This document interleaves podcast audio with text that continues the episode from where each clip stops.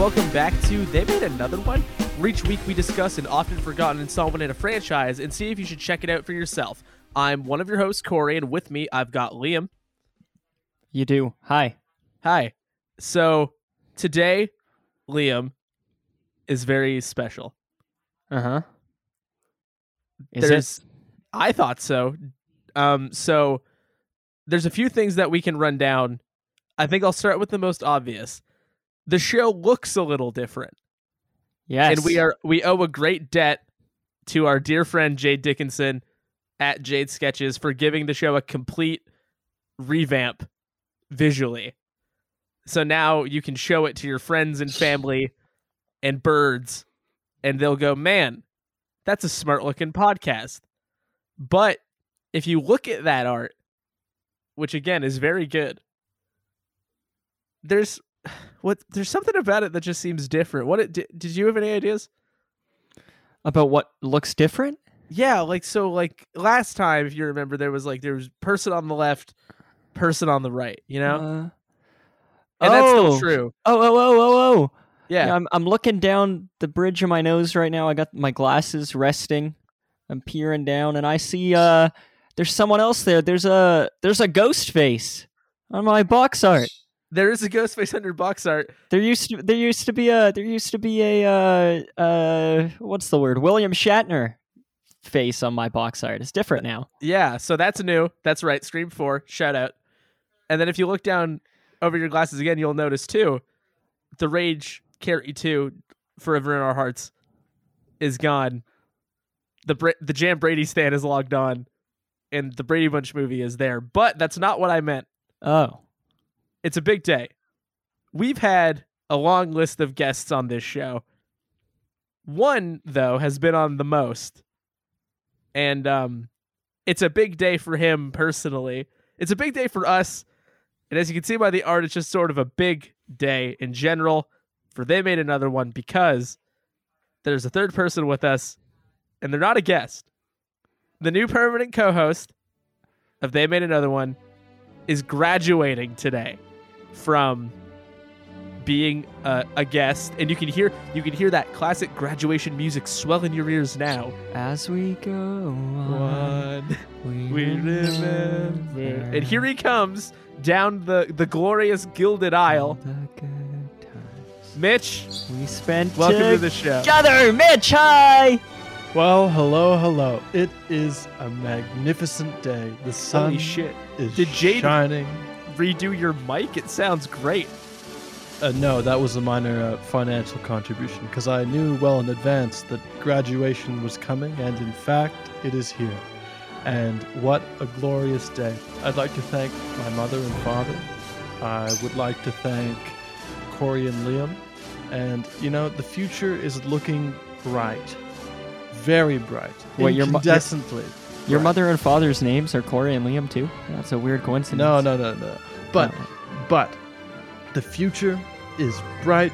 I have so many shitty movies ahead of me to watch, and conveniently, I'm not only am I a co-host, but I'm a sometimes co-host, which Mhm. I, I think is about as, as good as it gets. And I you, wanted you to can be bow out whenever you want yeah, well, I want to be a sometimes co-host precisely for occasions like this with what we're talking about tonight.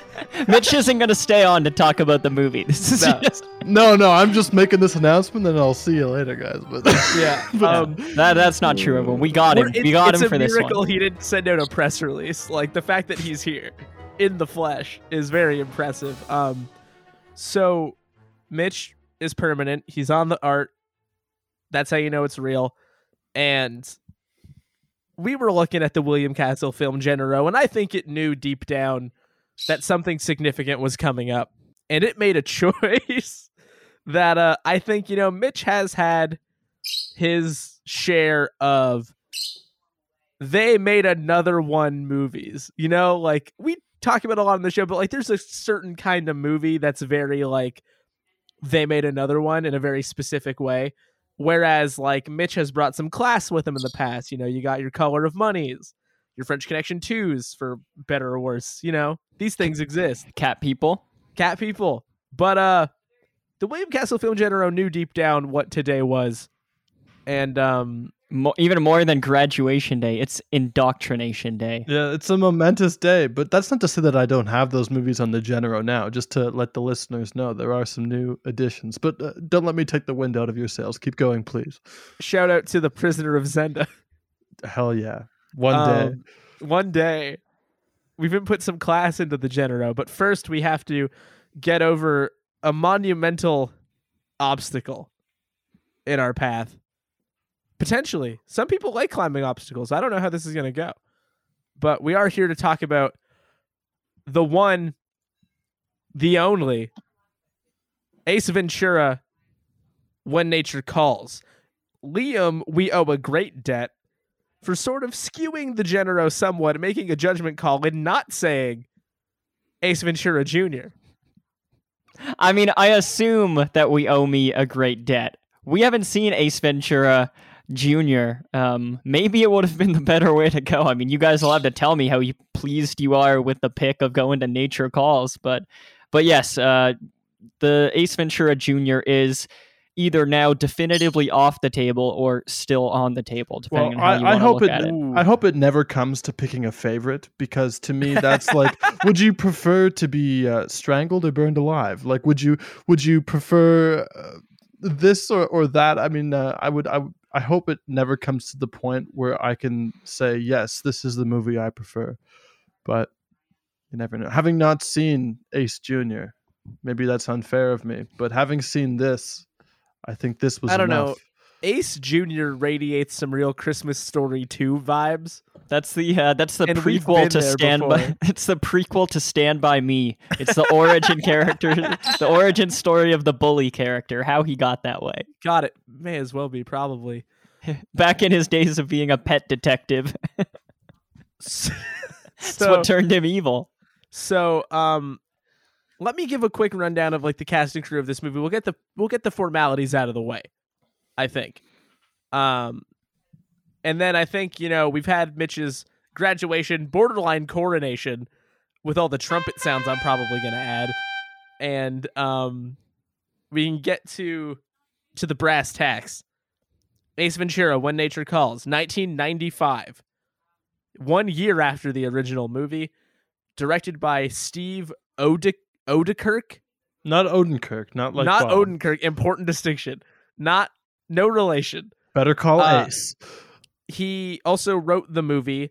Uh, he wrote Nutty Professor 2, The Klumps, Barnyard, Bruce Almighty, Cowboys and Aliens. And he's also got directing credits on this weird, inscrutable thing that I can't figure out called Thumb Wars that appears to be like a Star Wars parody series of films where the characters are like thumbs with like people's faces sort of like partially superimposed over them.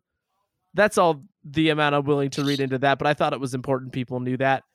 Um the movie is edited by Malcolm Campbell, who also edited uh Coming to America, Wayne's World, An American Werewolf in London. Thankfully not an American Werewolf in Paris. Uh, Hey now, and hey, hey. Scary Movie 3. um the cinematography is by Donald E. Thorin, uh, who fucking shot Thief, Tango and Cash, Midnight Run, Beverly Hills Cop, Purple Rain, and the 2000 remake of Shaft. An officer and a gentleman. This dude is got fucking bona fides for days, and he stumbled, perhaps mistakenly, onto the set of Ace Ventura: When Nature Calls. But Lord knows, man, probably got paid. So Yeah, I don't think it was any mistake. I think he, I think he had a, I think there was a dotted line that was signed, and so no the mistake. smell of money was in the air. The color of money was in his eyes. uh, music is by Robert Folk, who uh, also worked on that fucking Thumb Wars thing that I can't figure out. Uh, the Neverending Story 2 and um, American Pie presents Band Camp, which I mentioned really kind of only for Neil, but like if anybody else here is a big American Pie head, there you go. I mean, Corey, we've talked about this. You know I am. Come on. Hmm. Well, what if I forgot? then I, I guess what the fuck am I doing on this show? well, oh, uh, we forgot to mention Liam is leaving because I'm not a good enough friend, and that's, That's right, yeah. That's- whole- That's why we brought Mitch in. See you Um, later. I suspect I suspected this might happen. Corey was showing signs of forgetting I loved American Pie, so I had to act fast. um. So, uh, cast the one and only Jim Carrey as the one and only Ace Ventura. We've got Nev- Ian. Never heard of either of them. Simon Callow, not not Simon Cowell. It's a different guy. Um, Maynard Eziashi, Bob Gunton, Damon Stan- Standifer, Sophie Okonedo, Arsenio Sonny Trinidad, Danny D. Daniels, Andrew Steele. Danny D. Daniels is really good. Holy shit, what a name. Uh, Bruce You, you think the D stands for Danny or Dan? yes, yes, 100%. Donald. Dan- Danny Dan Daniels. Um, Donald. Adewale, uh, Tommy Davidson, and uh, Michael Reed McKay. That's everybody. Hey everybody, some good sounding names in there. A lot Oh, of, a lot of- incredible names. yeah. a lot of- Arsenio Sonny Trinidad. That's good. Sophie Okonedo. That's good. Andrew Steele. That's pretty good. Also, uh, Bruce Spence. For anybody who doesn't know, I recognize him right away. Uh, if you've seen Mad Max Two, he fly. He's the guy flying the gyrocopter, and uh, he's also in Mad Max Three Beyond Thunderdome. He's great. You guys don't sound like big Mad Max heads. Three three men response. enter, and uh, I can tell you right now, I'm I'm uh, pretty close to leaving with this film. Let me tell you. Oh, you're just we're here. we're talking about it already. Okay, I thought you I thought we were gonna talk about Mad Max for a second, but no, it's fine. Mitch, save your complaints. Well, that was Drink a Mad your- Max reference. Oh, you don't like Mad Max? I do. He he Oh. just showed his fandom with a I nice I just showed my fandom. Oh. I I was maybe it was too No, discreet. I- maybe you're a fake fan. It wasn't too discreet, but what happened was, um, we just joked about Liam leaving, so I thought you were saying like, "Oh, I also don't like this, and I am leaving." It didn't. I didn't even clock as like a two men enter, one man leaves. Cor- Corey was just on high alert that all his friends were leaving him. I've I'm never not on high alert that all my friends might leave me. it's just abandonment. Yeah, I'm, I'm sorry. so, um, you know, let's not turn this podcast into Thunderdome. Let's uh Too late. let's let's take a breather. You know, let's sit back. Mitch, sip your bourbon. And um let's talk about Ace Ventura conceptually. You know? Do you guys like Ace Ventura? Where are you guys at with that? Do you have a lot of experience with this man? Let's start with uh, let's start with Liam. I don't, Corey. I don't. So if, if I were to go a bit more, uh, a bit more, I guess macro is the word, a bit more general with it, and just talk about the man behind the ace, Jim Carrey. I love Jim Carrey. I've loved Jim Carrey all my life. Uh, Liar Liar is like one of the first movies I ever remember really loving. That and The Mask. They were just on TV a lot. I had I had them on VHS tape, and I would just mainline those two movies. Loved them. Um, and then I, I followed Jim Carrey from there. You know, like I when he he was announced to be in Kick Ass Two, I would have when he was announced to be in Kick Ass. You're just gonna have to deal with it. when he was announced to be in Kick Ass 2, um, I was stoked. And that would have been, you know, I would have been like a mid teenager at that. And so I was thinking, wow, new Jim Carrey that I actually get to be around for because in the late 2000s, he, he slowed down a little bit. I liked him in Yes Man.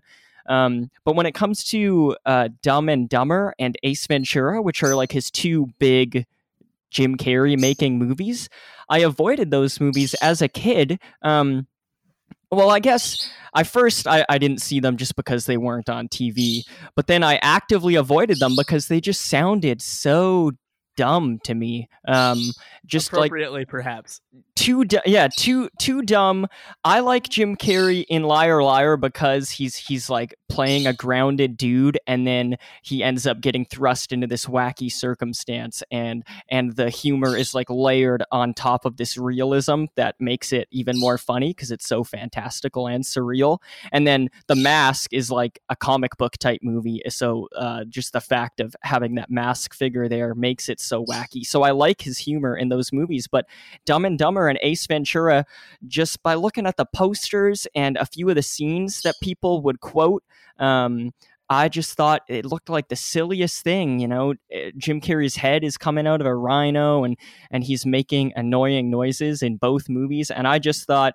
I don't think I want to I want to see that Jim Carrey. In fact, I had to get a friend personally recommend me what I thought was a stupid Jim Carrey movie in order for me to watch it, which was Me, Myself and Irene. I saw that in high school and I thought I thought it was okay, but even then I thought it, it pushed the it pushed the boundary a bit where I was like this Jim Carrey is a bit a bit too much for me. I really like the guy. Like I, I like his charisma.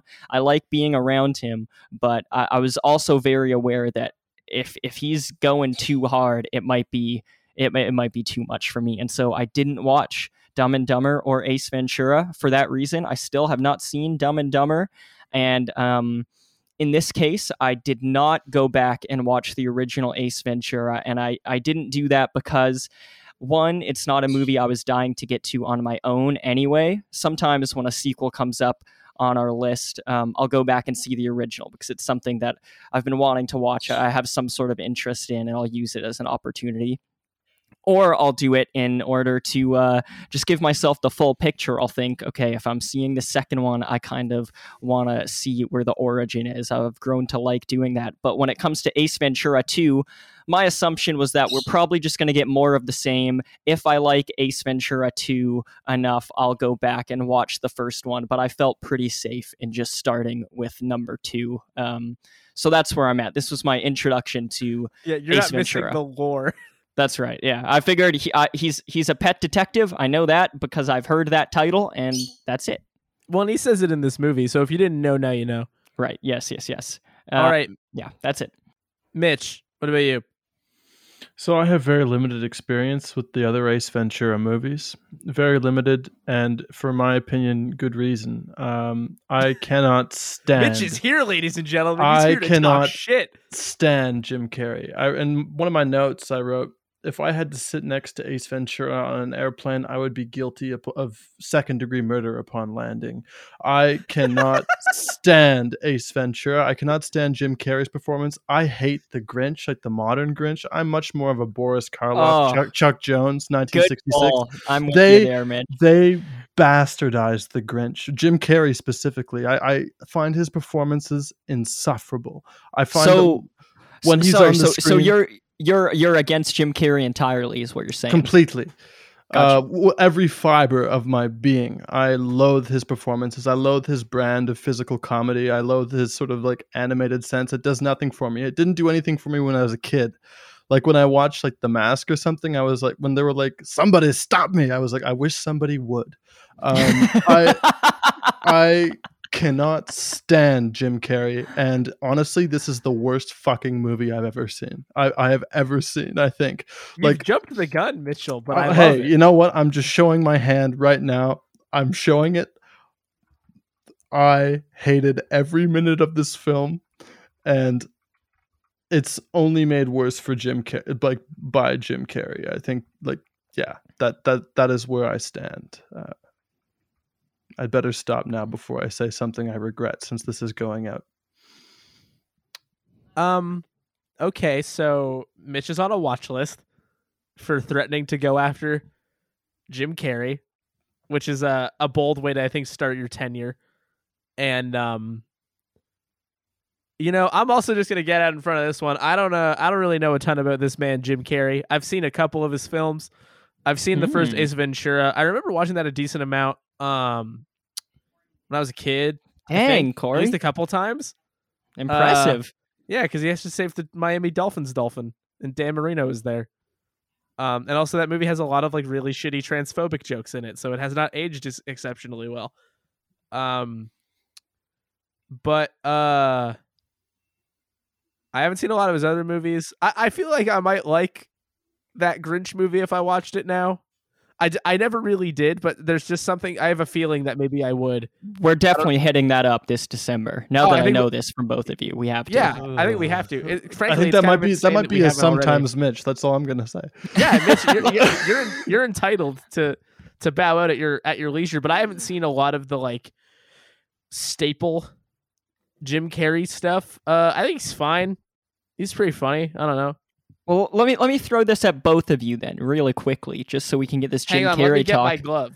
out of the way. Let me. g- Does it before I- fit well that glove? be- yes, before- Mitch. Yeah, yeah. I actually don't mind his impressions. I think he's a good impressionist. I'll give him that. So like when Um, he's on a sketch show, like doing a yeah, when particular he's on like, when he's on like a late night talk show or something, or I think it, there's one. um, Why was he Joe Biden? But he does. That he was he does a good dumb, impression. Um, and I think that he's like obviously like a like a talented. He's he has like a like a talent, but it is a talent that um I do not like being around. I do You're saying like he has witnessing. talent like your parents are making you eat vegetables for the first time. You're Yeah. saying it with such contempt. Yeah, pretty much. I have nothing but contempt for his work. Okay. Well, okay, so let me throw this at you because, guys, I thought we were coming into this um, episode. I thought no matter how they feel about the movie, however much they have to say about how they don't like it or like it, or vice versa, how how little they have to say, I thought at least this is our first Jim Carrey movie. I thought, hey, maybe we can even do like, like a top ten Jim Carrey movies, and I thought we would all just have a blast, and it would be like a fun topical episode, and. uh well, listeners, I think you can hear where we're at with that one. So let No, me I'm- ask. Let I'm me sure ask he's a you good guys. person. I'm sure he's a good person. I'll just Well, leave it at that. Sure, uh, but even then, I don't care about how good a per. I don't want to do top five Jim Carrey acts that he's done of goodness in his I life. am, I'm not I am, scroll, I am scrolling through his IMDb. I could not possibly develop a top five. That's fine. yeah, I, I I understand that ship has sailed. Don't you worry. I Um, read Mr. Popper's Penguins and I thought it said Mary Poppins Returns and I nearly had a stroke. okay, let me just throw these movies out at you one by one if you guys have seen them and if you haven't and what you feel about them, just so we can get a, a bit of a look here. Because I've mentioned some others and clearly you guys don't have uh, big feelings on those or you don't like them. Let me ask you this The Cable Guy, 1996. Haven't seen. Uh, I watched a clip of it a couple months ago at work because I needed it for a segment. I needed the audio. That's all I know. Okay. I know Mm. that one scene. He's in the he's in the Deadpool, like the like the The uh, Dir- the Dirty Harry movie, like the the Dirty Harry movie from like the eighties. He's in that one. He's actually okay in that one, but it's one of his earlier roles when he hadn't developed his brand, That's, which I yeah, loathe so much. Anyway, keep going. yeah, that's one of his first roles. That's, Yeah. uh, His brand, aka smoking. all right. Let me ask you this Man on the Moon, 1999. I haven't even heard of that. I wish he'd go there, and I wish he'd stay there.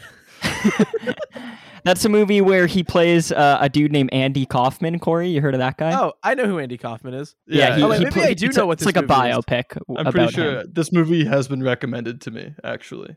But yeah, that that sounds the most like a Mitch movie. yeah, no, Um, it's been recommended to me. Maybe I ought to see it, but I have to tell you, it's not high on the pile. Got you. Okay. Uh, and there's also a really good documentary uh, about the making of the Man on the Moon that just came out a few years ago. Uh, listeners, if you guys are interested in that. Okay. How about this one? Lemony Snicket's A Series of Unfortunate Events. Yes, Didn't read those books, didn't see those films. I've read the books. far I've, as seen, I I've seen the films, and uh, let's just leave it at that. Okay. Wow. Okay. Um, in my opinion, uh, a series of unfortunate events. I think that's a really good conduit for Jim Carrey's humor. Um, yeah, it's probably like it's it's it's fairly good casting. All right, like I he's like I- I'm not like dying to see it. It's not like this is this is the one I'm taking with me to a desert island, but he's right. He's fair he's well cast. I'll give that to him there. I think so. Yeah, like they, I, I'm a big fan of that book series, and they did another adaptation for Netflix, uh, a series, and Neil Patrick Harris plays um, yeah. Homie. What's it? What's it? Count Olaf. And um, I, I'm a huge How I Met Your Mother fan, so I really like Neil Patrick Harris, and I thought that upon seeing it, I was ready to love Neil Patrick Harris in that role. I think Jim Carrey blew him out of the water, so I just want to put that on record. You know, I think I prefer Neil Patrick Harris, but uh, yeah, yeah. Shout out to my man Count Olaf. I love Frozen. there you go. All right, all right. Now I'm gonna get into the heavy hitters quick, guys, because this is what I'm really interested in hearing your guys' feelings about. All right, The Truman Show, 1998. Mm, This is the part where I admit I've never seen the Truman Show. I've Show. seen the Truman Show, and actually, I kind of forgot that he was in that. And uh, He's Truman. yeah, he is Truman. I It's totally, his show.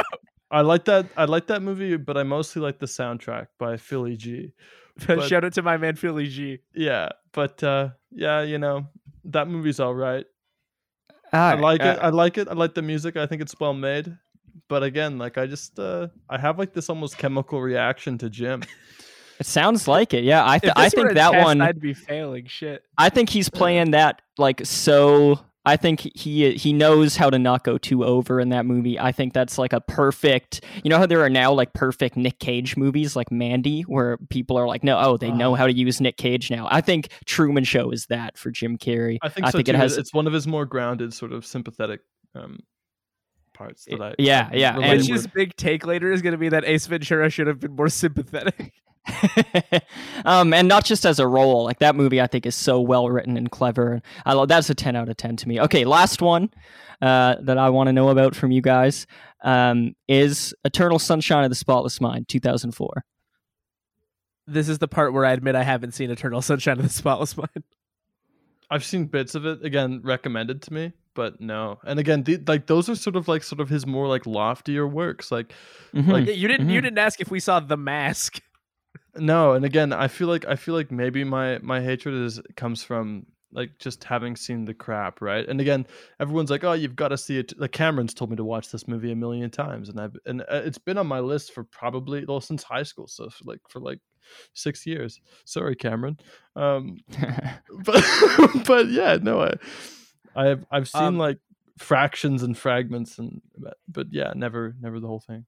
The only thing I think of when uh, I hear Eternal Sunshine of the Spotless Mind is uh, at some point in the relatively recent past, I saw a piece of art about that movie from an illustrator I really like named Brianna Ashby, which I'm mostly mentioning as like a free plug for Brianna Ashby. Uh, but that's about it. cool. Well, that sounds good, guys.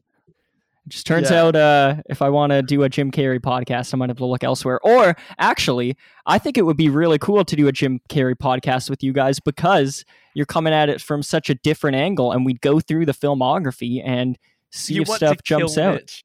Are you, are, you, are you hoping to see some kind of like great arc where I'm like like a, some green eggs and ham shit where I'm like I I do not like Jim Carrey. I do not like him in this movie. He's And very then- scary. And then all of a sudden I'm like I do like Jim Carrey. I do. Thank you so much. Yeah. So yeah, I, I don't mean to put you guys on the spot with all those Jim Carrey movies. It's just when when the topic of Jim Carrey comes up, and particularly like strong opinions on Jim Carrey, or even uh, sort of ambivalent opinions like Corey has because he's seen so little of the work. Those are just the movies I think of where where I wonder, have you seen these, and and and what's your opinion on them, just in case? Because um, when it comes to me, for my love of Jim Carrey, like I think it's pretty unique that I love Jim Carrey, but I I haven't seen Ace Ventura: Pet Detective. I'll talk about how I feel about When Nature Calls, but I'll, I'll tell you right now, I'm not on the level of the love I feel for Liar Liar with that one. So it's not just a Jim Carrey thing. Um, but when I think of Jim Carrey, I really do think of The Truman Show and Eternal Sunshine of the Spotless Mind. Um, I think those are like two of two just my favorite movies um, that I've ever seen. And so if you guys are ever looking to j- give Jim Carrey a shot, not necessarily his brand of humor, because these movies, particularly Eternal Sunshine, don't illustrate that. They are really different for him, um, but they might make you at least be able to say, well, hey, I don't hate every moment Yeah, I've spent I- with that guy. Well, so many stars sort of have that. Like Adam Sandler has like Punch Drunk Love and Uncut Gems, where it's like, oh, you know, this guy can. I'm not saying Jim Carrey can't act. It's I'm just saying that I don't normally care for. I don't care for the performances by him that I've seen so much so that I'm not about to seek it out. But I mean, like, I don't know. I've had enough people tell me to watch these movies that like maybe it's maybe it's worth my time, and maybe I'm maybe I'm too entrenched and I don't know if I necessarily want to die on this hill, but Right. Yeah. That that makes that makes a whole lot of sense. I'd say, um, you know, when you're thinking of if you should watch Truman Show or Eternal Sunshine, just put Jim Carrey aside for a second and think of the premises. Think of maybe what you've heard about the filmmaking, if any, because I think both those movies are just so well made. And uh, I have even seen Truman Show. It's not bad. right, you're right, right. It's Sorry good. I, I like I like. Uh, parts of it. Yeah, but Eternal Sunshine, that movie is like so exquisitely made that I think I think you would find a lot to like that in that, even if you're putting Jim Carrey aside. Anyway, uh, yeah, he is an Adam Sandler sort of guy, and we'll get to my thoughts and all our thoughts on Adam Sandler another time. But uh, when they make a sequel to Uncut Gems. but yeah, maybe maybe we should zoom in to uh, to uh, Ace Ventura now that we've got our Jim talk out of the way. So uh Ace Ventura When Nature Calls is um this is the part where I'd normally explain the plot, but the plot itself is so like inherently shit that uh I'm not to do it in uh I'm not to give the movie a lot of credit here. Um so Ace Ventura is um in a Tibetan monastery to attempt to cure his like existential malaise by seeking enlightenment and is sought out by this fucking pith helmet wearing dweeb um who works in a fictional African country called Nibia. And um there are two tribes in that country that are essentially just um this movie slamming a bunch of colonial stereotypes together and Ace Ventura is tasked with um helping find what uh is a sacred white bat to those tribes and thwarting poachers and fucking uh Yeah. colonialists And but the way that they speak about these two tribes and how they're warring, I, I've never heard a children's movie speak so casually about genocide. But keep going. Ugh. Um, well, that's basically what the movie's about. Ace Ventura has to do that, and hijinks ensue. Um, you know what? Fuck it, Mitch. Start talking. Sure. What to begin? How do you feel about this movie? Actually, before you do that, give me one second. Okay, let's. Go. Did Corey just cock a gun? no, that was the opening of a can. Um, right. I'm coming for Jim Carrey. Right. Um, during that sort of, I want to talk a bit when we start. We can start from the beginning. We talk about that sort of uh, staircase. At the dawn of time. we can uh, we can talk about that sort of um, uh, Tibetan sequence.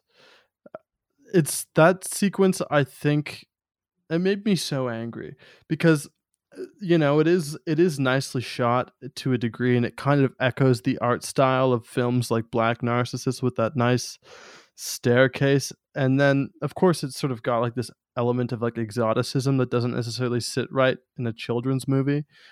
And then it goes inside and jim carrey is dressed like the dalai lama in what's that movie by marty? Is it kundun? I don't know.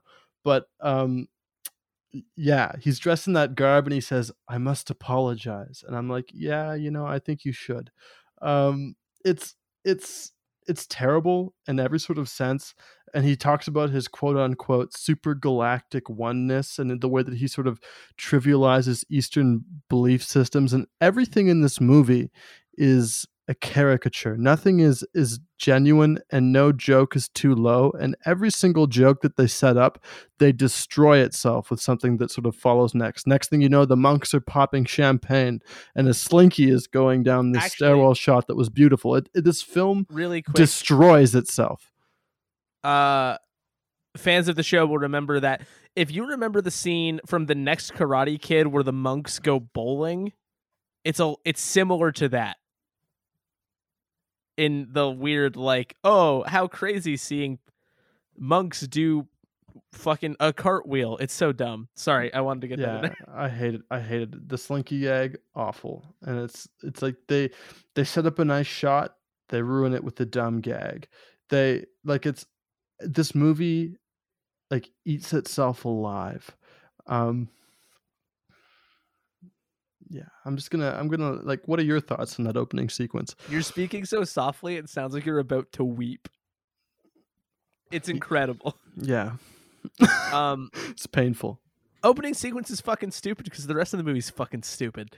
I'm not even gonna give this movie the credit of like thoughtful terminology. oh sorry I, I said that that was the opening sequence but it wasn't. There's that bit with the lederhosen and where he pukes pukes in a bird's mouth and then you know you're in. This movie is if you ignore all the casual like stereotyping and racism, at its base level, this movie's just really egregiously stupid and just not in a way that I find entertaining.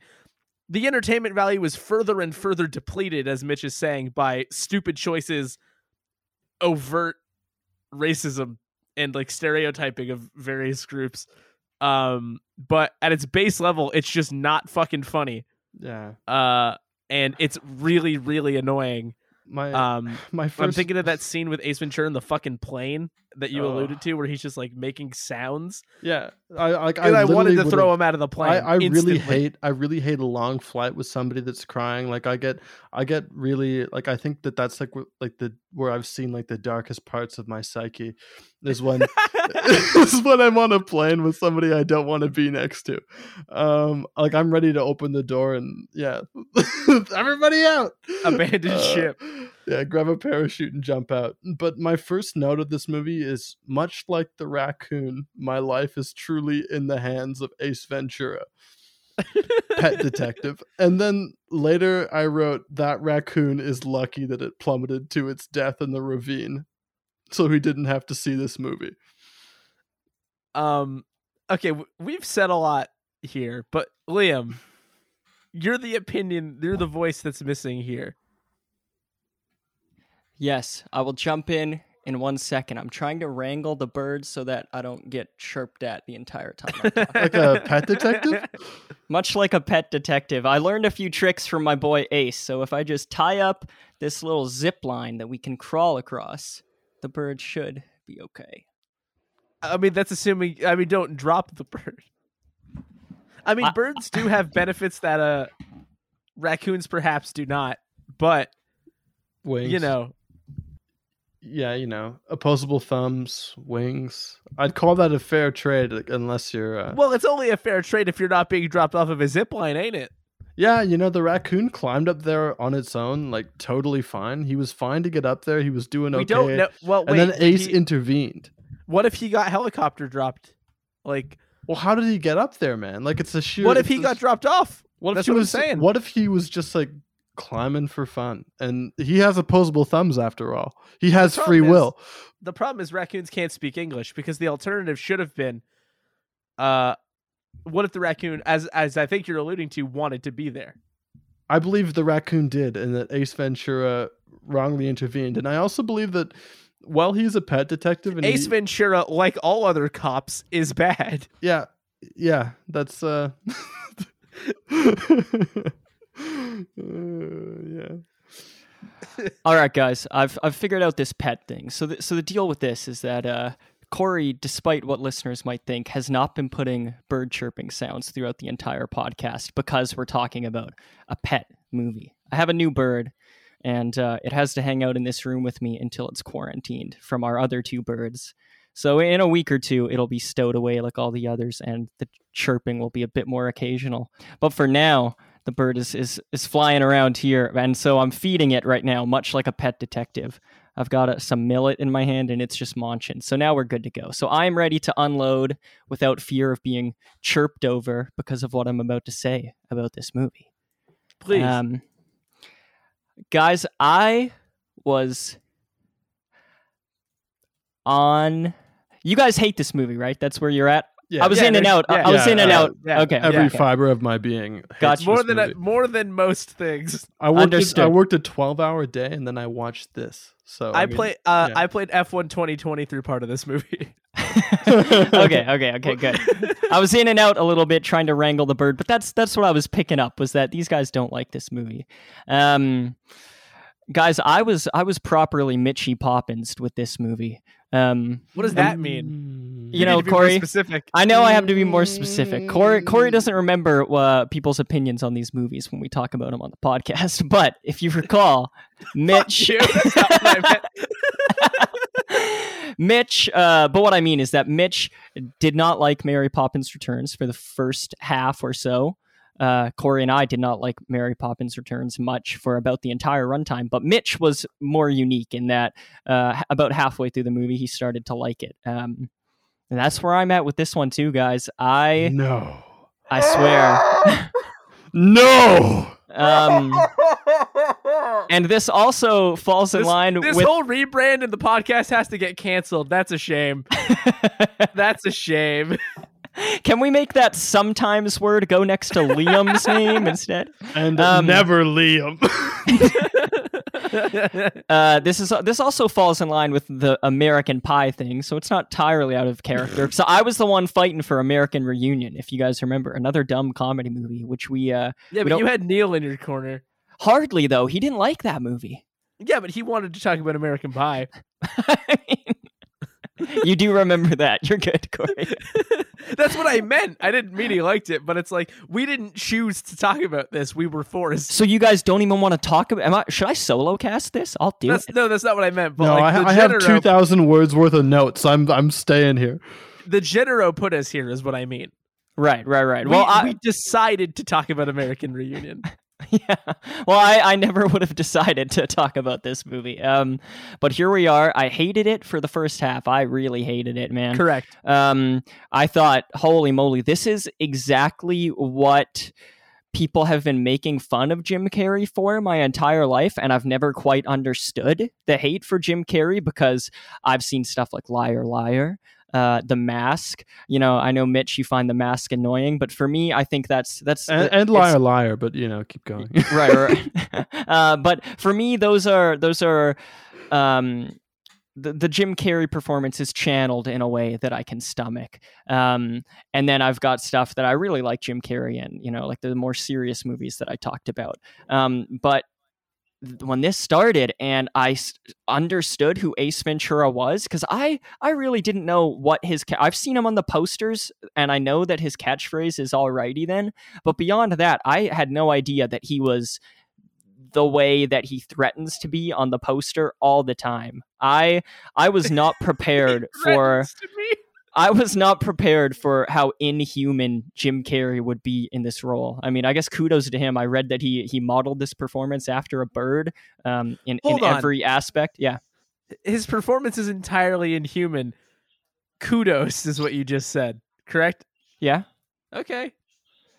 Because he modeled his entire performance after a bird, the way he walks, talks, the sounds he makes, the way he looks. So he was going for an inhuman thing.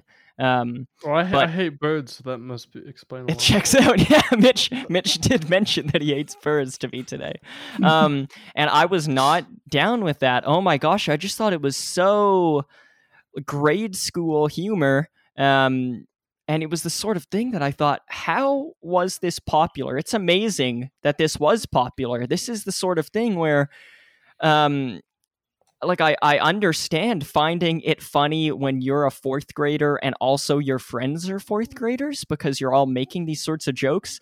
Um, but the fact that this was made by adults and performed by adults and written by adults, I was just thinking, how how could this happen?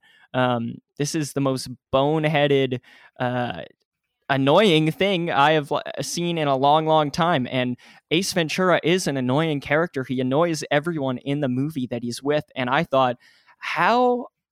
I guess they're trying to walk some sort of line where Ace Ventura needs to be annoying to all the characters he is with, but he has to be appealing to the audience. The audience can't find him annoying the entire way through, or else they won't like the movie. Um, I'd say uh, that most people who who don't like uh, Jim Carrey would probably say that they find him annoying. I'd, I'd say that's probably a pretty common word used to describe him, and I think that uh, I mean that's totally true. That's that's what he that's what he's doing in a lot of these movies. He's just annoying people. There's that scene from Dumb and Dumber where he just says, "You want to hear the most annoying sound in the world," and then he does it.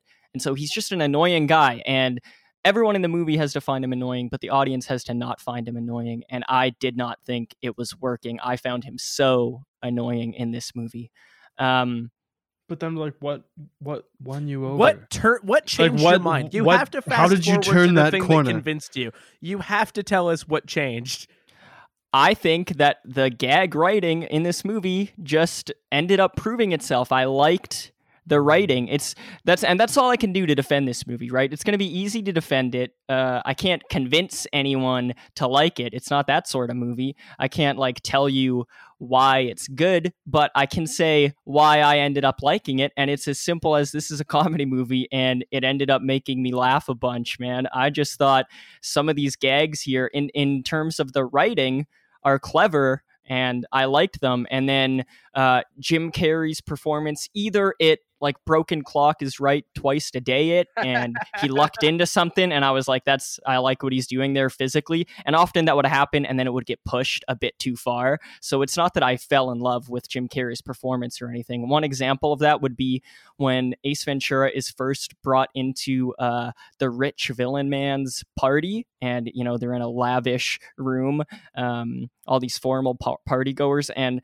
and uh, sort of off center, you see Ace just like trying to throw food into his mouth, like throw uh, small food items into his mouth. I thought that was just a funny little subtle visual gag. And then immediately after that, you get him putting a bunch of food all over his face, like in his eyes and and coming out of his mouth and stuff. And I thought, man, that's just that's one step too far. Another would be um, the joke where Ace Ventura, this guy loves animals. I like that about his character. Um, I think that's a that's a cool uh, character trait, and he likes animals so much that he he runs into someone at this rich party who is wearing a fur, you know, sash, and and he says that's pretty fucked up. Basically, is what he says to her, and um, and and and uh, he then proves the point by knocking out who he calls the Monopoly Man because he looks like the, the, the Monopoly Man.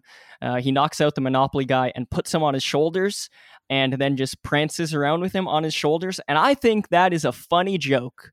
Um, but then that's the movie's everything. Everything goes too far though. Everything and then it goes takes, on for too Everything long. takes every joke is taken to a point that it's no longer funny. Uh, maybe that's just me. I mean, comedy is no, subjective. I'm not about to tell you what's like funny and what's not, but that's in my experience. Like that's, I just thought that was like, oh, like that's kind of funny, and then like it it just goes to a point that's just not funny anymore. But right, yeah, that no, that's a totally that's an apt criticism, and I'm I'm with you for a lot of these jokes. I think that that Monopoly guy over the shoulders joke ends up getting ruined because I think it sticks on it too long. I think we get Jim Carrey prancing around too long. I think there should have been a cut earlier, and so I thought that one was ruined as well. But then it just turned out that um, in the second half of the movie, I thought there were enough jokes that I thought were funny, and I thought that uh, I guess just like the editing or the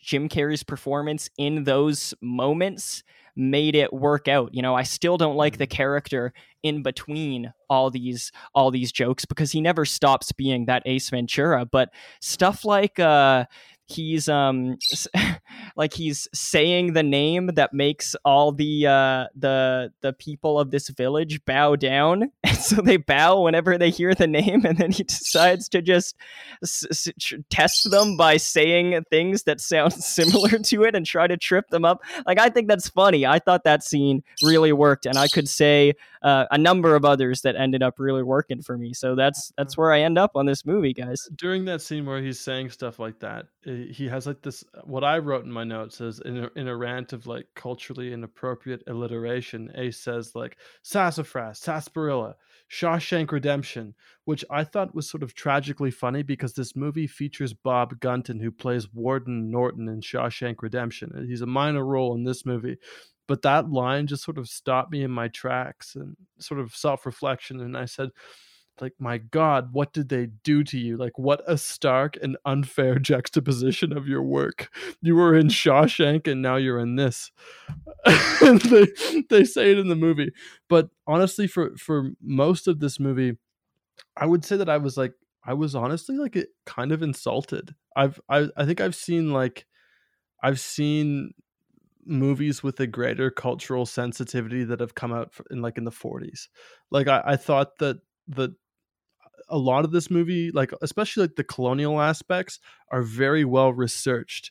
Um, like for example, Ace in a throwaway line says, "We love you, Dark Continent," as he's like playing on a mushroom drum yeah, that set. line fucked me. Yeah, up. and I guess for anybody who Oh doesn't who doesn't know what the like the term dark continent means, it's a very antiquated phrase that was used in the 19th century during the race for Africa. And it's because it sort of evoked like the mysteries and I guess the quote unquote savagery that they thought they could find in the interior because it wasn't well explored. And this dates back to Dr. Livingstone and looking for the heart of the Congo and all that. But the term is really un- un- outdated. Although, interestingly enough, some investors still use the term today because from space, the lack of electricity in Africa, it, it is like a dark continent. And so they, they use that term kind of like, um, I guess, discriminatively to speak to Oh, the lack of opportunity yeah, there. absolutely, it's Um, discriminatively. So, you know, definitely, it definitely is. And so like i i was genuinely um offended and of course the whole like central conspiracy in this movie is about guano like animal shit. Like if you've done any reading about like the colonization of south america um pretty much like bat guano was used in gunpowder and this is from the 1700s onward. And so it became very sought after. And in the 1850s i think in 1853 america um or they passed something uh, sorry 1856 it was called the guano islands act and they took 13 islands in the atlantic and not uh, 20 20 islands in the uh, in the pacific and, and that happened later but pretty much like people like fought colonial wars over guano so like this movie is like very well researched in like the in the history and particularly like the, the dark history but to say that like oh like the the pantomime colonizers are the bad guys because they've got animals on the wall like it's the life and death of colonel blimp but ace ventura with his sort of like casual colonial attitudes is like the good guy i don't know i just i i could not Well, root, root for him i was constantly disgusted at, at every corner really. Here's here's the thing it's well researched but it's simultaneously partaking in a lot of those things as if it's just a bit. But Yeah. here's the thing. It's not a fucking bit man. Yeah. Like it's and it's a kids movie. It well it's a kids movie on the but it's also like these things have ramifications you know? Yeah. Like and also really quick fuck anybody listening to this who goes oh you guys are thinking too hard. It's a jim carrey comedy. Fuck off. Expect more of your movies. I don't care what it is the other day i talked about the new mortal kombat movie. That movie's fucking bad. I'm i do a podcast about mortal kombat. I don't give a shit. Expect more out of your movies. This movie's racist. It's fucking stupid. But like you can't just say oh it's a joke when your whole framing device is oh we have one tribe that's very peaceable and and happy and they don't do anything and they're great and they barely they barely do anything it's like they're not even people. noble sort of savage and and then we've got and then we've got yeah so you've got your noble savage trope and then you've got your like Warlike, warlike yeah. savage trope just juxtaposed against one another and here's the thing it doesn't matter if you fucking tell me that's a joke it's fucking Ugh. yeah like- it's, it's not only in like the central the narrative great white bat of Yeah. the tribe is called shikaka and they it's all about guano like are you fucking kidding me Yeah, and also like there's that there's that one line where it's like, oh, yes, like the love interest, like that that whole narrative in itself made me deeply Ah. uncomfortable. But there's the a part where of the movie the yeah, whole yeah. end bit We'll- is we'll predicated on we'll Ah! get there. But um, me. the the last gag is just like jaw dropping. But um, like he- there's this one part where Jim's like, ah. You speak English, and the exoticized sort of African love interest is like the missionaries.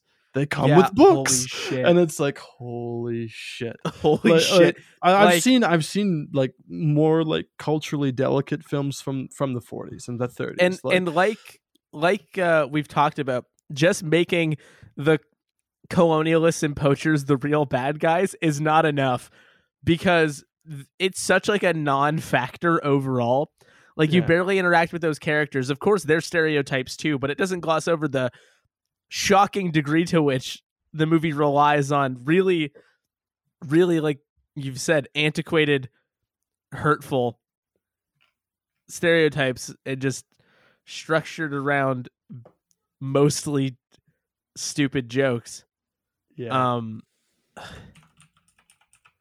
Yeah, no, like all like the tropes of this movie are I think like it's steeped in like the the 19th century sort of like adventure novels, like the bit with the spear going into the leg or where he's neck deep in the sand. Like this stuff is borrowed like right from like an H. Rider Haggard novel, like the guy who wrote King Solomon's Mines. Like Yeah. it's it's it's it's those sort of like attitudes on display, but it's from 1995 and like it it it, it just does not sit sit right with me and everybody in this movie like i said earlier is like a is a pantomime. Everything is is pastiche. Nothing is sincere or, or original and it's it's imitating like a million unfortunate cliches and Yeah, it's design got a bit decisions like, from other um, movies Yeah, it's got a bit of like Sanders of the river. yeah and it's so Um, indecisive where it's, like, co- oh, they listen, they listen to the white man, and he brings them all in line, but they like him because he's nice. Yeah, and uh, you know, I mean, all of that is exhausting, and like so is Carrey's performance, and like I don't know, I was just like,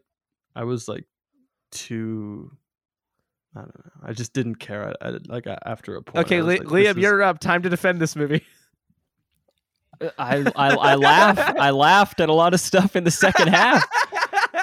Like I said, that's all I can do. Uh, the racism is not lost on me. I absolutely think this is a racist, uh, insensitive uh, movie. Um, I just uh, when they drifted into some of these jokes, they had, they got me, and so that's that's that's all I can do, man. Like the the family watching the the fake rhino give birth to a human Jim Carrey. I thought that was fucking funny. Yeah, and that's since become a meme on the internet. Like I've That's seen right. That, I've seen that reused. And and that made it more funny to me because I have seen the meme, like just the photo of him coming out of the rhino. So and even last week when we rang upon this movie in the Genero, Corey said something like, uh, "This is a movie where Jim Carrey is in the rhino or the elephant or something." So we we both knew that it was coming, um, but I didn't know the context at all. I I even had no idea that it was a fake rhino, and so when that setup. Um, happens he's inside this rhino to uh, mechanical rhino to spy on people and it's hot in there so he takes his shirt off and then he breaks the handle getting out so he finds a hole near the rear and has to climb out and then a family thinks that it's an actual rhino so they watch the the beautiful nature of childbirth and then a, a human jim carrey comes out like gasping for air i just think that's good comedy writing i like that that setup and punchline. And so um, from there, I honestly think that might have been the turn for me. I thought stuff was funny before that. Like I did like the Slinky ga- gag. I thought that Jim Carrey went a bit too hard on it at the end um, in in the, his performance, as as he so often does in this movie. But I just think the that that's a, a funny joke that it's a big staircase, and so he wants to put a Slinky down it before he goes. Um, but I think the Rhino gag is really when things turned. Where from that point on, I mostly liked a lot of the big jokes that came afterwards. Another one is um, when Ace is trying to get his friend who he just met to translate for him, and uh, the the the the dude is um, saying. The, basically the opposite of what J- Ace is trying to say and just making him sound awful. And then uh, Ace learns the word for white devil, and so he so so he said he first he says uh, to the translator to tell them he's not a white devil and he says i just the translator says i just met you. How do i know? And then uh, the translator goes on to uh, translate ace's um, supposed to be congenial messages and uh, and he's he's saying you know that ace is actually saying he's going to kill them and stuff and and ace goes i couldn't help but notice you said the white devil. Part i picked up on that one. Don't say and i just i i like that that sort of the humor. Um, uh, like I wasn't aware that the Wachulus, the Wachudus were biters. Ace says that at one point too. It's just it's, like it's Wachutu and yeah. Wachutu. Yes. Yeah. Um, and I just some of those jokes, man, they just got me, and that's that's really all I all I can do about it. He makes a crocodile hit itself and says, "Stop hitting yourself." like that's it's like obviously a fake crocodile. Like, oh my gosh, it, it got me, man. It got me. Dude jacks off real hard. Fuck you, Dude, that was funny too. He's- he's because Well, when they find uh, when Jim Carrey gets walked in on having jerked off, he's like panting so hard, and it's just He's, he's practicing his mantra, but he's Yeah. practicing his mantra. But apparently, he has a uh, a life of. The one thing that I found, I mean, I rolled my eyes, but like after that scene, he's like, "What a big load off my mind." Speculate, you, or he's and he's like, you know, you don't try it, you, it's just speculation. You never know. I mean, like the following lines that ensue are all kind of metaphors, and that kind of made me like, you know, briefly exhale air out of my nostrils. I mean, I'm willing to admit I laughed at the fucking Monopoly Man thing, but then it went on Yeah. too long. Yeah, the, yeah. the when he puts him over his arms after Yeah, the punching fact him. that, that he just Yeah. punched him straight in the face and wore him around Yeah, did make and me I- laugh. I mean, I know you were talking about like the quality of the gags, and then I like swi- switched over to my hatred for like the to the racism of this movie, which might not necessarily be like a, a fair like switch of thought when we're trying to have a conversation. But I feel like so much of like the of the humor in this movie like is sort of like steeped in those tropes that, that make me really all of it uncomfortable. is. Like, all, of it is, yeah. And th- none of this is to say that like if if anybody laughed at some of that shit that you're like an inherently bad Oh person. no, no, no. Yeah, But, I'm, not, like, I'm not saying that. It's just I I have like just zero tolerance for shit like that. Um so even beyond like a well set up bit like if this is the foundation on which we're building like this house is going to get washed into the fucking Yeah, sea. it's a like, there rotten no saving foundation. it. Yeah.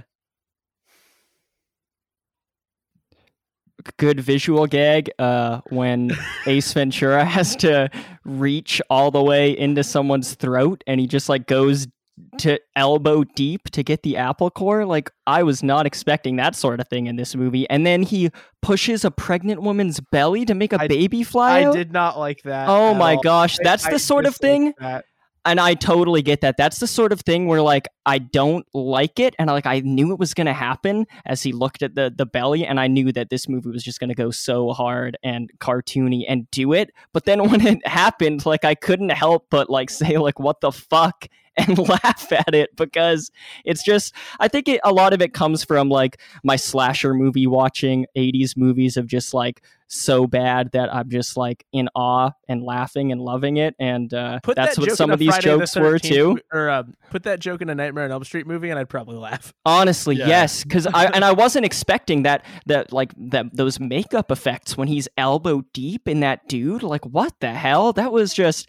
I guess in the second half of this movie, it felt like with the awful plot and premise established, they could just get on to um, doing some just like kitchen sink gags and and some of them ten- tended to work for me. I liked another one where um he he pins the the uh the whole scheme on the on the uh the villain of the movie. He explains what the you know he does his detective work and he explains what's really been going on. And then this is a moment where jim carrey's performance really worked for me. He says let me run that back for you. And he just like speaks ostensibly backwards while walking backwards. And then he delivers the the coup de grace again. I just you know what can i say? I thought i thought it was funny. Um but hey your guys opinion is uh i totally get it. Um i watched this movie with brianna the love of my life.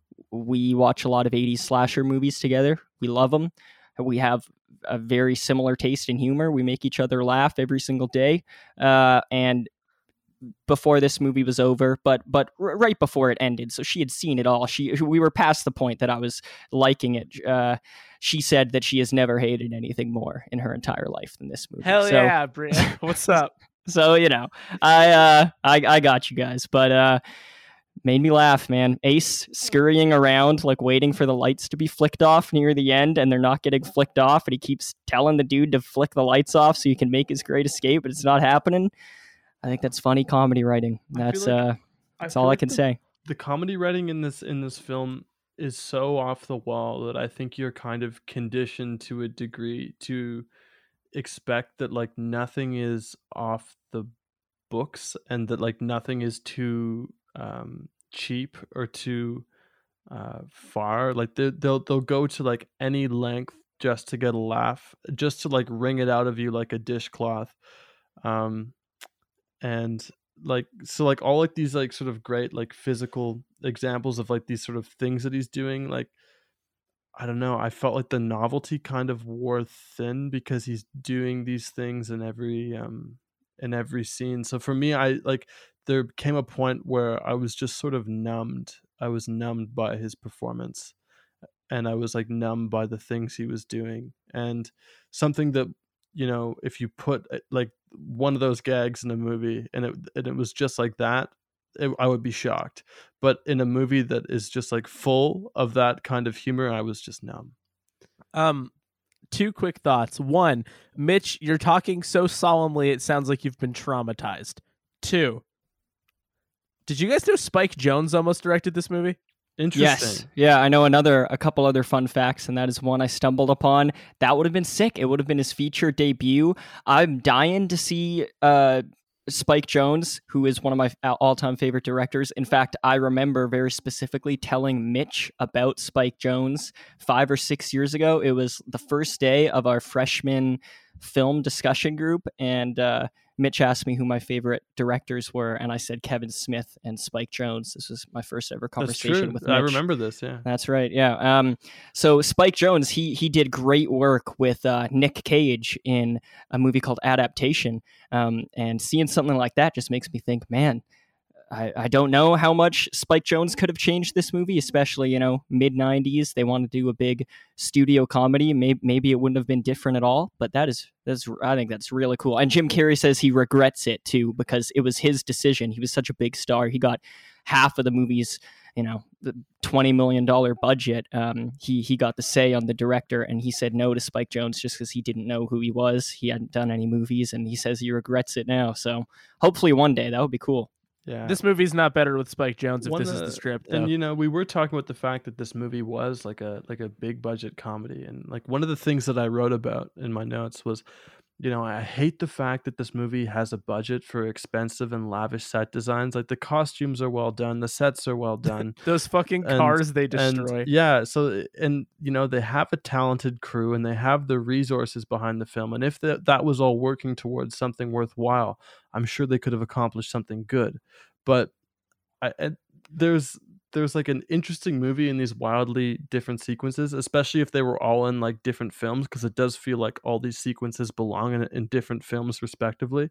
And it's not it's not only because they, they they look like they should be in different movies but but yeah i just i just wish that you know the crew and the and the the resources went towards something better and like maybe like lots of little movies with these sequences because there are like talented people and like if like one of these movies had like some like one smaller low budget movie had like some of these set pieces like it would be it would be great but it's just like all in one in one thing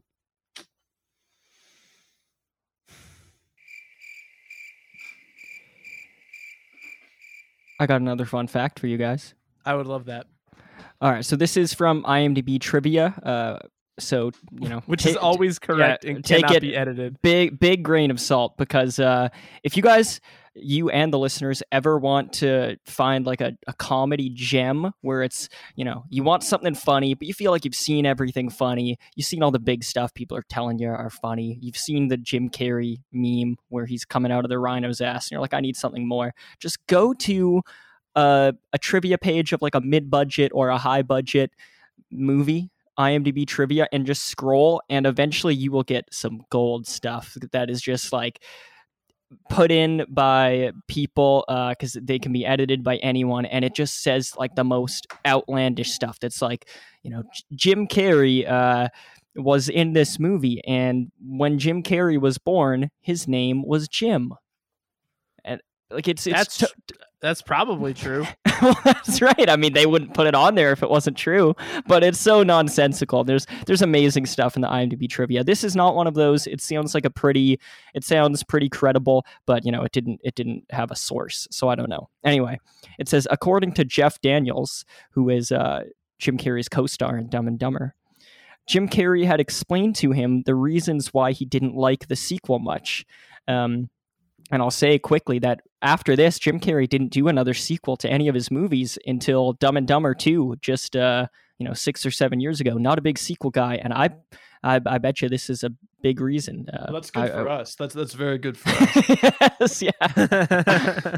we still got Kick Ass 2, though. He wasn't in the first one. Uh, and The Grinch, of course. But anyway, um, he explained to Jeff Daniels why he didn't like the sequel much. He disliked the whole Ace is afraid of bats angle, as he found it to be cheap, and even fought with the director about changing the script so that Ace was merely allergic to bats. I'll pause for a second. What did you guys think of that Ace is afraid of bats angle? Don't care. Mitch? Honestly, I, I don't even think it registered. I was like, I Um, was, I was. Why like, is that's what cheap about this movie and not anything else about the way it was written or conceived? I have not finished the fun fact yet, Corey. I just wanted some discussion from my friends here. sorry, you must feel very attacked, and I'm sorry. Yeah, Uh, I don't. I don't mean to be like a, a- antagonistic or. or no, no, no, of course not. What Um, a chaotic film for like a big reveal. this is good. I mean, it. I think it, it shows our personalities well. It sets us up. This feels like a the start of a new era. It really does. Um, I liked the Ace is Afraid of Bats thing as it was happening in the movie. I just thought that is such a that is such a silly ludicrous uh, but like funny character trait that we know this guy loves the hell out of animals. They've shown that really well. And so for him to just be afraid of bats i, I think that's far funnier than him being allergic to them. So uh, i'll fight jim carrey on that one. I don't think they get a whole lot of use out of it in the movie but i just think it's a entertaining idea. Okay and the rest of the fun fact. Carrey was also very nervous about the film's depiction of the native characters and that people might take offense to them. He's even surprised the film hasn't been outright banned. Well, he was right, and uh, if he felt that way, why didn't they change it? if he had the power to choose the director, I'm sure he had the power to be like The director, uh, who again wrote the movie. maybe we should get some rewrites in here, boys. Uh, This is Jim Carrey's fucking fault now. We should cancel Jim Carrey. He had so much uh, power. I would be, I'd be this down. I'd be down if we could cancel him. But I have ulterior. he had so motive. much power over this production, and he didn't do shit with it. Spike Jonze didn't direct this movie, and it's still racist. Man, maybe this is the least racist Jim could get it. Maybe it was way worse. Oh like my- this is the watered down version. Christ. I would be kinda- I would be interested to know where this quote came from. He had to have said more than that, and so yeah, Um, I, I wonder why he couldn't do more or why he decided note- to do it. quick note about uh IMDb trivia. If you go to the trivia page for Tekken, um, based on the video game franchise, I won't tell you which one it is, but Neil wrote one of those pieces of trivia, and it is a joke that we made. And it got approved, and it's just in there. That's so fun. See, that's what I mean. I love that. So, so somebody can go try to find that one, nice. and if you find it, say it's interesting. Wait, are you making fake news? I didn't write it. Yeah. Well, that's. I bet that's what Jim Carrey said about this movie. hey, I didn't. I didn't write or direct it. Yeah, I- I'm trying to think of ways that this movie could possibly have like offended me more, and and uh honestly, I'm not sure. it, it did. It doesn't use any slurs. That's like basically it. yeah, and like Jim Carrey isn't like rubbing shoulders with like King Leopold II or something. But I mean, like beyond that, like the, it's about it's about as bad as it gets. Yeah, I guess at the very little minimum, they're not actively colonizing the country of Nibia. But it's got all the iconography of colonialism and all like the and all Oh, the yeah. All the pith helmets. Yeah. So Um, Mitch, is this the part where I out you as a pith helmet owner? well, not anymore. It was trampled, but I I, I do. it was you used the most. It was trampled. yeah, it was it was trampled one night. Um, yeah, but I yeah, I know I do I do own one. Yeah, or I did. But I also own like I own like a wide a wide array of, of hats. I'm a man of many hats. Let's just I'll just say that. I've got Imagine that was the only kind of hat you owned. yeah. This is And it was like, hey, Mitch, awfully suspicious Well, that I you mean- only have a pith helmet. I mean to be fair, they are like excellent for sun protection and uh and okay. and they are they are they do have good like ventilation they're uh there there is like a certain utility to to it but yeah i would uh yeah I, I own many hats i own an old like bus driver hat from the 40s i own like helmets too well technically it's not a pith hat it's a pith helmet but um but uh, I also own uh, like a Viking helmet and all these all these fun hats. I love hats. So although I rarely wear them in my day to day life, they're more just uh, they're more just for show. Um, Mitch, I know you took a lot of notes. Is Yeah, there 2000, that wo- we 2000 words. Is there anything we haven't covered yet that you want to get in before we maybe consider putting the cap on this bad boy? I don't think we've talked about the ending, which for me is like the offensive cherry on the on the Please. on top. Um, so we learn earlier in the film that Ace Ventura has apparently taken a vow of celibacy. That is not true. So there's a there's a part where like the the the main Look, you're exposing.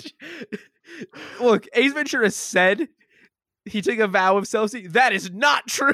that is not true. He did not have vows of celibacy.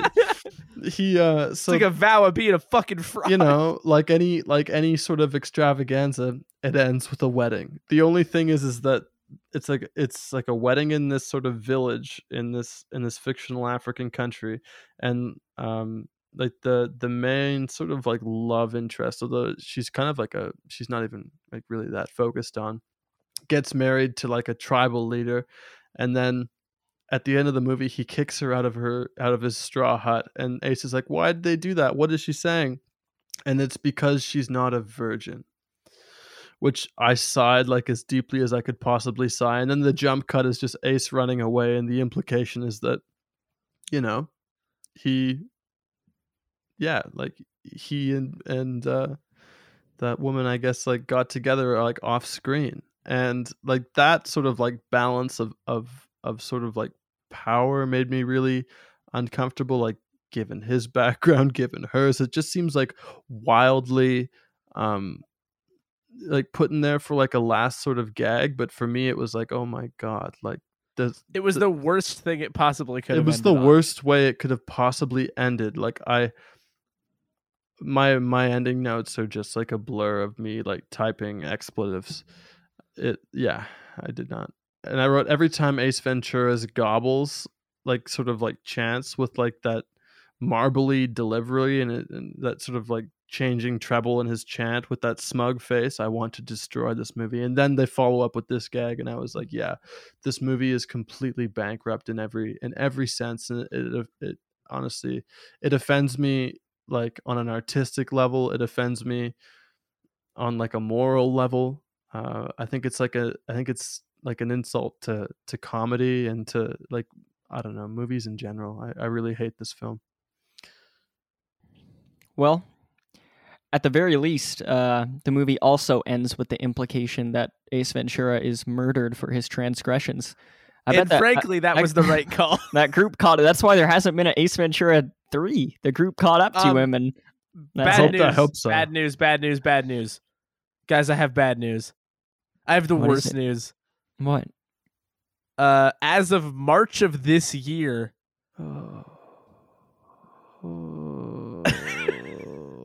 Ace Ventura 3 is in development at Amazon Prime Video from the writers of the Sonic the Hedgehog movie. of course of course jeff bezos is bankrolling it Jeff Bezos could spend his money in so many ways. yeah And dis- and instead This he is how you decides to use it? it to fund the sequel to his favorite movie of all God, you know, time. we really got to eat the rich faster. yeah We have to Um, stop this. Well, so Corey, does that mean uh, if if we're to play our game that we established, I think it was last week, Children of the Corn, possibly, um, if there will be a sequel or a remake to this uh, to this movie, do you think that just that seals it as a yes? You think there will be an Ace Ventura three? Of course, the direct question is directed Uh, to you too, Mitch. Uh, I'd be, you know, so many things are getting remade that are just like, hey, I recognize that. That I mean, I wouldn't be surprised. Uh, those writers have worked with Jim Carrey before. Sonic was really popular. That team coming back would be exciting.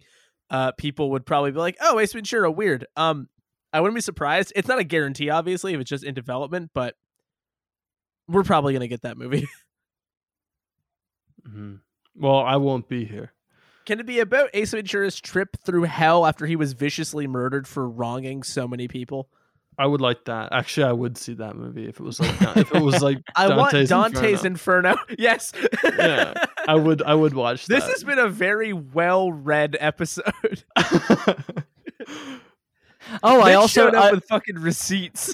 I also got to talk about my I got to talk about my favorite book quickly. It's the novelization of Ace Ventura: When Nature. Calls. That- no, um, that's not real. Is it I, real? I, I don't think so. I don't Yeah, think so. But we can but it might be. we can make an IMDb trivia saying Yeah. it's real. Well, Speaking of nature calling, I, I think nature might call soon for me. So, uh, anybody else have anything to say? Well, yeah. Let me just clear this Yeah, up quickly. going. I So, can, I can hold it. I can cross my Uh, leg.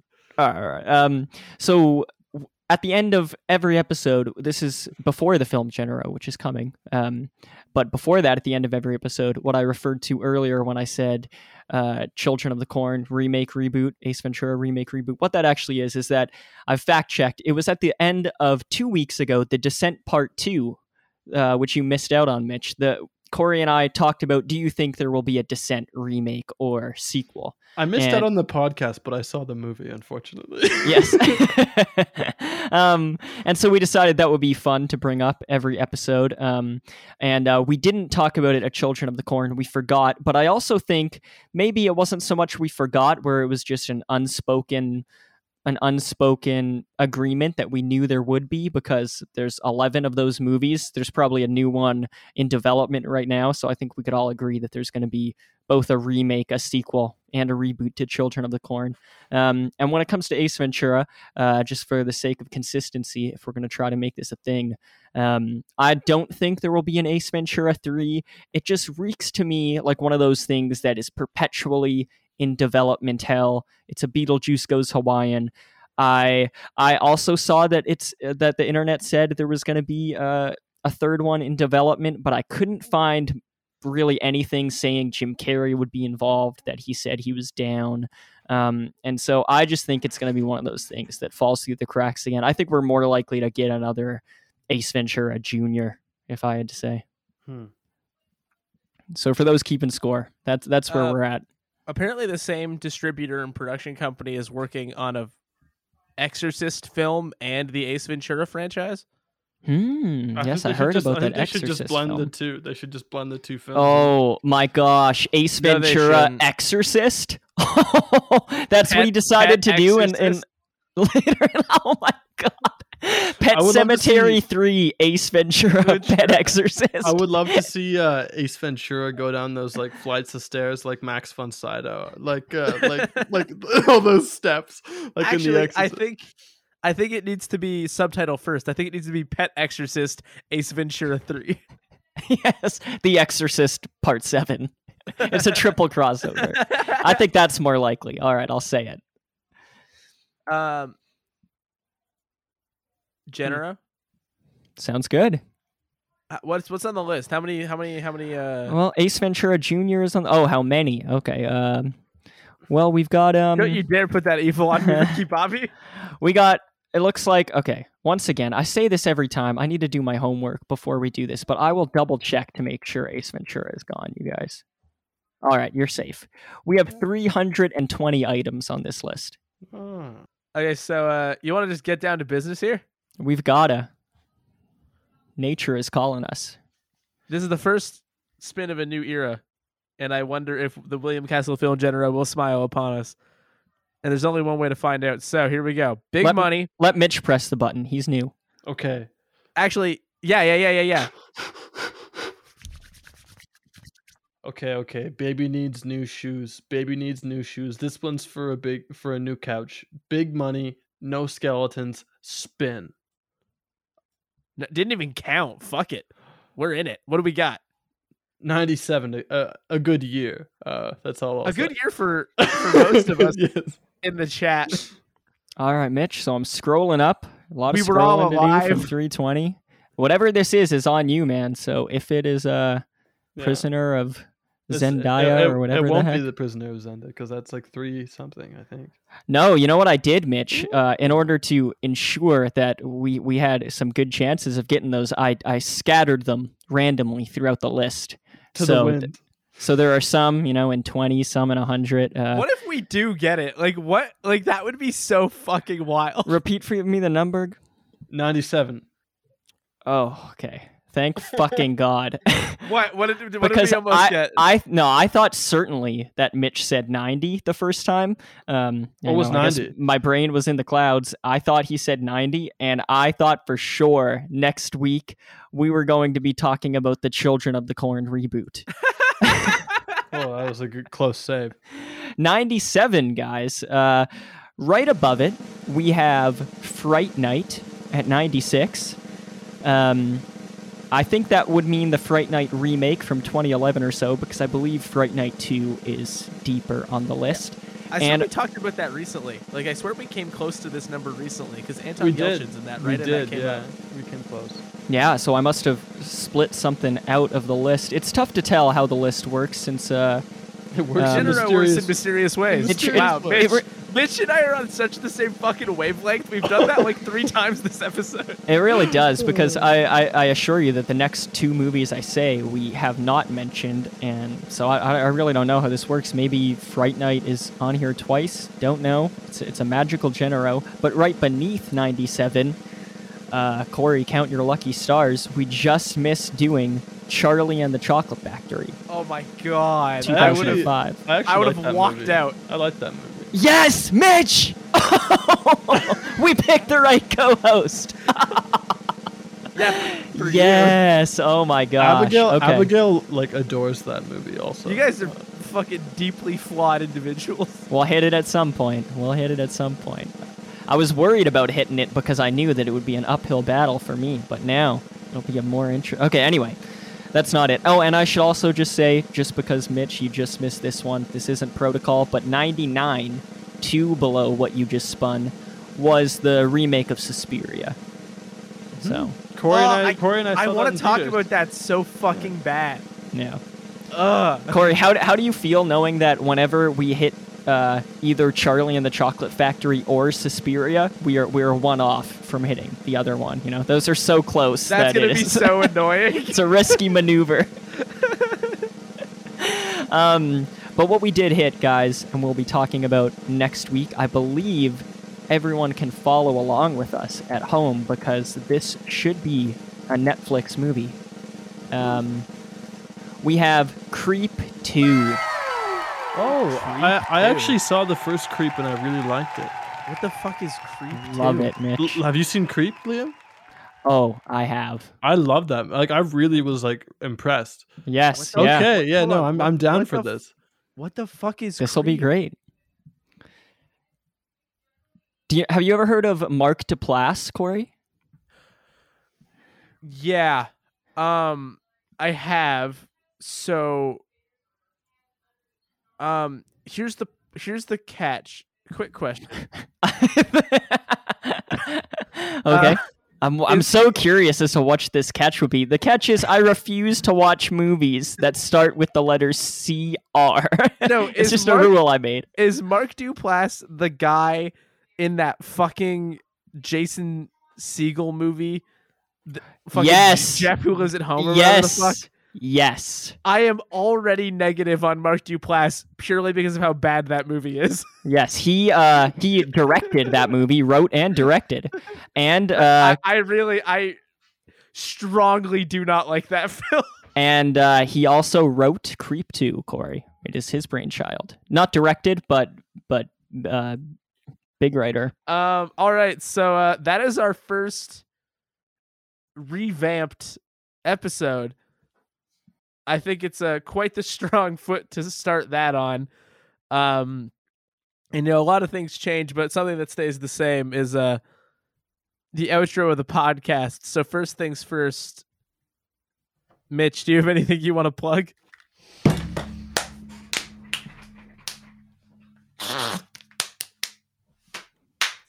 See, normally it sounds like he gets up and leaves his room, but it sort of sounds like he's just clapping his hands. It well, it sounds like he's doing a Jim Carrey bit this time, doesn't it? Yeah, def- he definitely the did shoe some of is on those the in the other movie. foot now, Yeah. and uh, Mitch, uh, maybe he's got he's got a little thinking to do if he's going to do a Jim Carrey bit after shitting on Jim Carrey for ninety minutes. yeah. That was pretty racist what you did over there, Mitch. Oh my god! Uh, okay. Well, uh, do you have anything you want to plug, Liam? Yeah, you guys can check out my film writing alter ego, Graham the Haunted Marshmallow, on Twitter and Letterboxd. My username is Graham the Mallow. What about you, Corey? Uh, wow, yeah. Um, I uh have another podcast.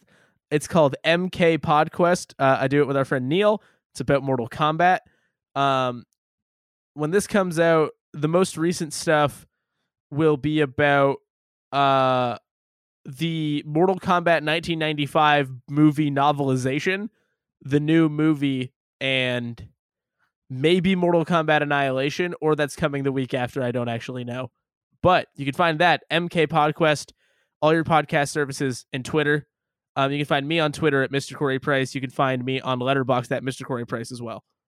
And I am now going to do the thing I do, which is say thank you all once again for listening to another episode of They Made Another One. You can find us all over the internet on Twitter at They Made Another, which is all one word, and on Letterboxd at TMAO. You can find episodes on Anchor, Spotify, Apple, and Google Podcasts, Stitcher, Breaker, and everything else as They Made Another One. You can reach us via email at tmaopodcast at gmail.com with recommendations for future episodes, questions, comments, and what you think the Ace Ventura exorcism movie would be about. I would be remiss. I feel like I can guess. I would be remiss if we did not thank Jade Dickinson again at Jade Sketches. Follow her, check out her art, give her money for art, do what you got to do. She did the new thumbnail and she did the new uh, banner that we have on social media stuff as well. It's incredible. We are extremely grateful and we think it's fantastic. And you can follow her at Jade Sketches, like I said. And um, with all that out of the way, we will be back next week, all three of us, and uh, you can catch us here for more. They made another one.